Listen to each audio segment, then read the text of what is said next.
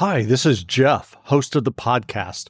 I have two quick things to tell you before we dive into my latest interview. First, if you use the Stitcher app for listening to podcasts, you need to listen to this.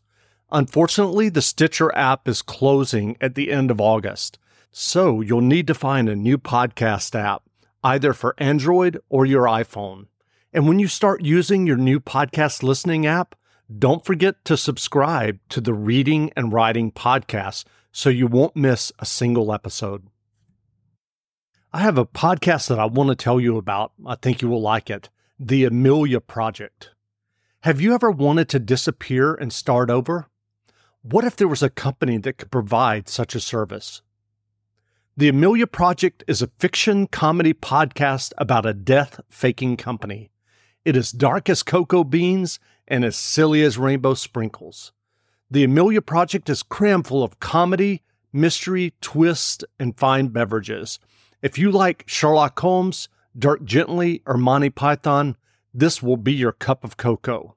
You can listen to the Amelia Project podcast today wherever you get your podcasts. Search for the Amelia Project and look out for the logo of a black and orange phoenix rising from a cup. Listen today. Welcome back to the Reading and Writing Podcast. My guest today is Terry J. Benton Walker author of the new novel Blood Debts. New York Times bestselling author Nic Stone wrote that Blood Debts is a delight conjuring a magnificence. Terry, welcome to the podcast. Thank you, Jeff. I'm so happy to be here. Thank you for having me. Absolutely. Well, if someone hasn't heard about your new novel yet, how would you describe Blood Debts? Yes, definitely. Um, so, quick elevator pitch for Blood Debt. Um, 30 years after the greatest magical massacre in New Orleans history, the rightful heirs of a stolen throne set out to right the wrongs in their family's past and bring about the justice they're owed.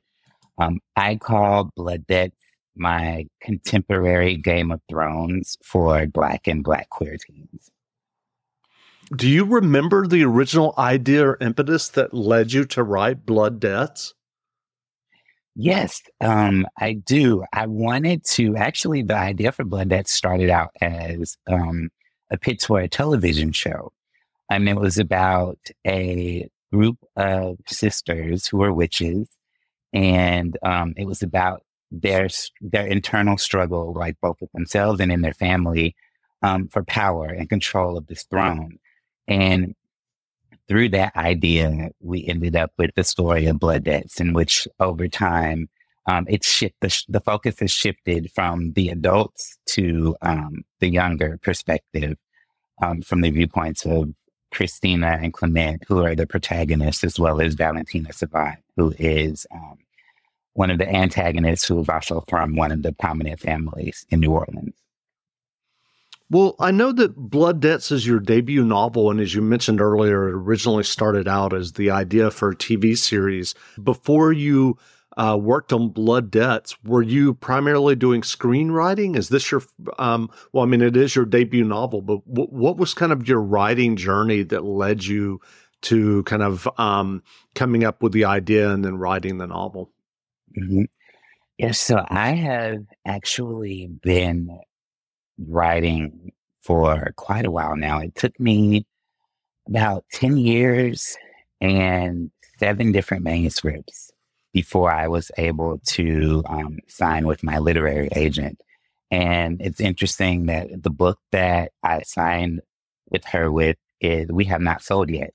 Um, it's an adult high fantasy, but um, Blood Debts was originally titled Queen, and it was a book that unfortunately like died in the query trenches. Um, I was not able to find anyone to represent it. And um, my present agent wasn't agenting at the time when I was originally querying Queen.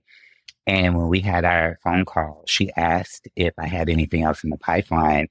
And I told her about Queen. And it was just this project that I could not let go of. And like the char- I couldn't let go of the characters and she read it and she said that she loved it and she had an editorial vision, but it was going to be a complete like rewrite and a complete new work from the ground up. And I said, let's do it. Um, and so we spent the next year um, like reimagining the entire world and the story and the characters and how everything plays out. And um, Queen was originally the magic system was originally based on voodoo. What originally was voodoo, um, but in Blood Debts, when I rewrote it, I changed the magic system to um, be inspired by voodoo, and I also expanded it to include um, additional branches of magic that are also steeped in culture as well. And that became also a very important plot point for the story and how um, this world develops and, and, and the central plot develops. Our bodies come in different shapes and sizes, so doesn't it make sense that our weight loss plans should too? That's the beauty of Noom. They build a personal plan that factors in dietary restrictions, medical issues, and other personal needs so your plan works for you. Noom doesn't restrict or shame when you want to treat yourself. Their flexible program focuses on progress instead of perfection. You don't have to give up carbs or anything. And with their daily lessons, you can learn something new about your food choices every day. After just a few days of using the app, I learned how to recognize cues for overeating and how to choose the right foods to feel full. Stay focused on what's important to you with Noom's psychology and biology based approach. Sign up for your trial today at Noom.com. That's N O O M. Dot com and check out Noom's first ever cookbook, The Noom Kitchen, for a hundred healthy and delicious recipes to promote better living. Available to buy now wherever books are sold. Well, I, I know that you just mentioned the the number of manuscripts as you were kind of working and and writing and trying to find an agent. What kind of kept you going through that process? Mm-hmm. It was it was definitely very hard, and there were several times when I wanted to quit. I mean, there was like I remember having the conversation with myself one time. And I was like, I don't think that this is going to work out. Um, and so, and I was like, well, if I quit, what will I do? And I didn't have an answer for that. and um, it's like I love telling stories so much, and I was so passionate about it, and I just I couldn't see myself not doing it. And so once I realized that, so that that propelled me forward. And then I also like I continued learning. Like every time I would have a book that I would have to shelve after it, it failed in the query trenches, I would go back to studying craft. I would pick up a new craft book um, I would take a new class. I would get involved with something else to try to soak up more information. Uh, I'm also a, an industrial engineer, so I'm always thinking about like continual improvement and practice improvement, um, even when it comes to myself and my craft. So um, that was kind of built in in me to just keep trying and keep trying to get better. Do you think you ever go back to the high fantasy? Absolutely. Mm-hmm. Yes, it's one of the. Um, we actually plan to sell that next and I'm really excited about that one.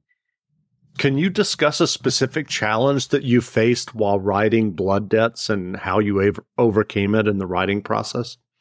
Hmm. Um. Yes. So I learned a lot about writing characters, like really deeply nuanced characters um, with Blood Debts, and um, the original manuscript, Queen, one of the things that my agent suggested was um, cutting one of the, actually Christina's um, perspective, because in that draft, she wasn't as strong as Clem. And I was like, well, no, I don't want to cut like Christina's perspective. Like she's so important. Um, so I was like, well, give me a chance to fix her. And um, so I went and I studied craft and like I really like dug in and, and figured out how I needed to develop not just Chris's character, but everybody's character who um, received a perspective. And um, I did the same thing for her and for Clem. And so what that taught me was essentially how to build a character from the ground up from the beginning.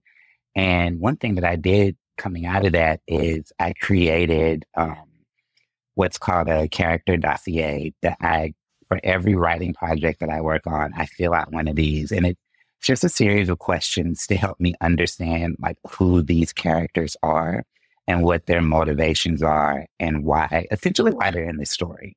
Um, and so that came about like through through that little struggle. And I actually have um, so the character dossier is a part of a novel planning kit that's available for free download on my website. And what that is is a series of exercises from all of the trap things that I've learned over the years. And it's actually the exercises that I employ right now for planning and um, drafting my own stories. Well, you mentioned that you're an industrial engineer, and what you just described mm-hmm. with this character dossier, it, it sounds like you you tend to be a uh, a planner and, and an outliner when you're writing. Yeah. Would that be would that be accurate? Oh, most definitely. I'm a super planner. Uh, I tend to front load a lot of like the work to the beginning of the process, so it takes me a minute to get to that first draft. But typically, once I get there, the revisions are a piece of cake after because I've already done all the hard stuff. Interesting. Well, I'm curious uh, on that note, what writing advice would you offer for those who may be working on their own novels or short stories? Mm-hmm. Um, keep learning. Um, even, but as I said before, I'm you know I'm an engineer. Um, always about continual improvement. Like I, you will never reach a point where you know enough. There's no matter how good you are or how accomplished you are, there's always going to be an opportunity for you to learn more, for you to expand more, for you to continue to challenge yourself. So don't lose sight of that. What novels or nonfiction books have you read recently that you enjoyed? Oh, I am reading, I'm actually reading Delicious Monsters right now by Liselle Sambury. And it is a young adult psychological horror, and it is a haunted house story. And it is absolutely immaculate. Highly, highly recommend. That's great. Are you working on a new novel now? I am. I'm actually working on um, the sequel to Blood Debts as well as the sequel to my middle grade contemporary fantasy debut, which is Alex Wise versus the End of the World. Um, so that debuts in September this year. Um, so I'm working on the sequel for that one right now. That's great. Well, where can people find you online if they want to learn more about you and your debut novel, Blood Debts, and the uh, the writing tools that you mentioned earlier for download? Yes, definitely. Um, my website is tjbentonwalker.com and my Instagram is ice cream vice lord because I love ice cream and vice. And my Twitter is TJ Bentonwalker. That's great. Well, again, we've been speaking with TJ Benton Walker, author of the new novel Blood Debts. The novel is on sale now, so go buy a copy. And Terry, thanks for doing this interview. Thank you so much, Jeff. It's been a pleasure. Absolutely.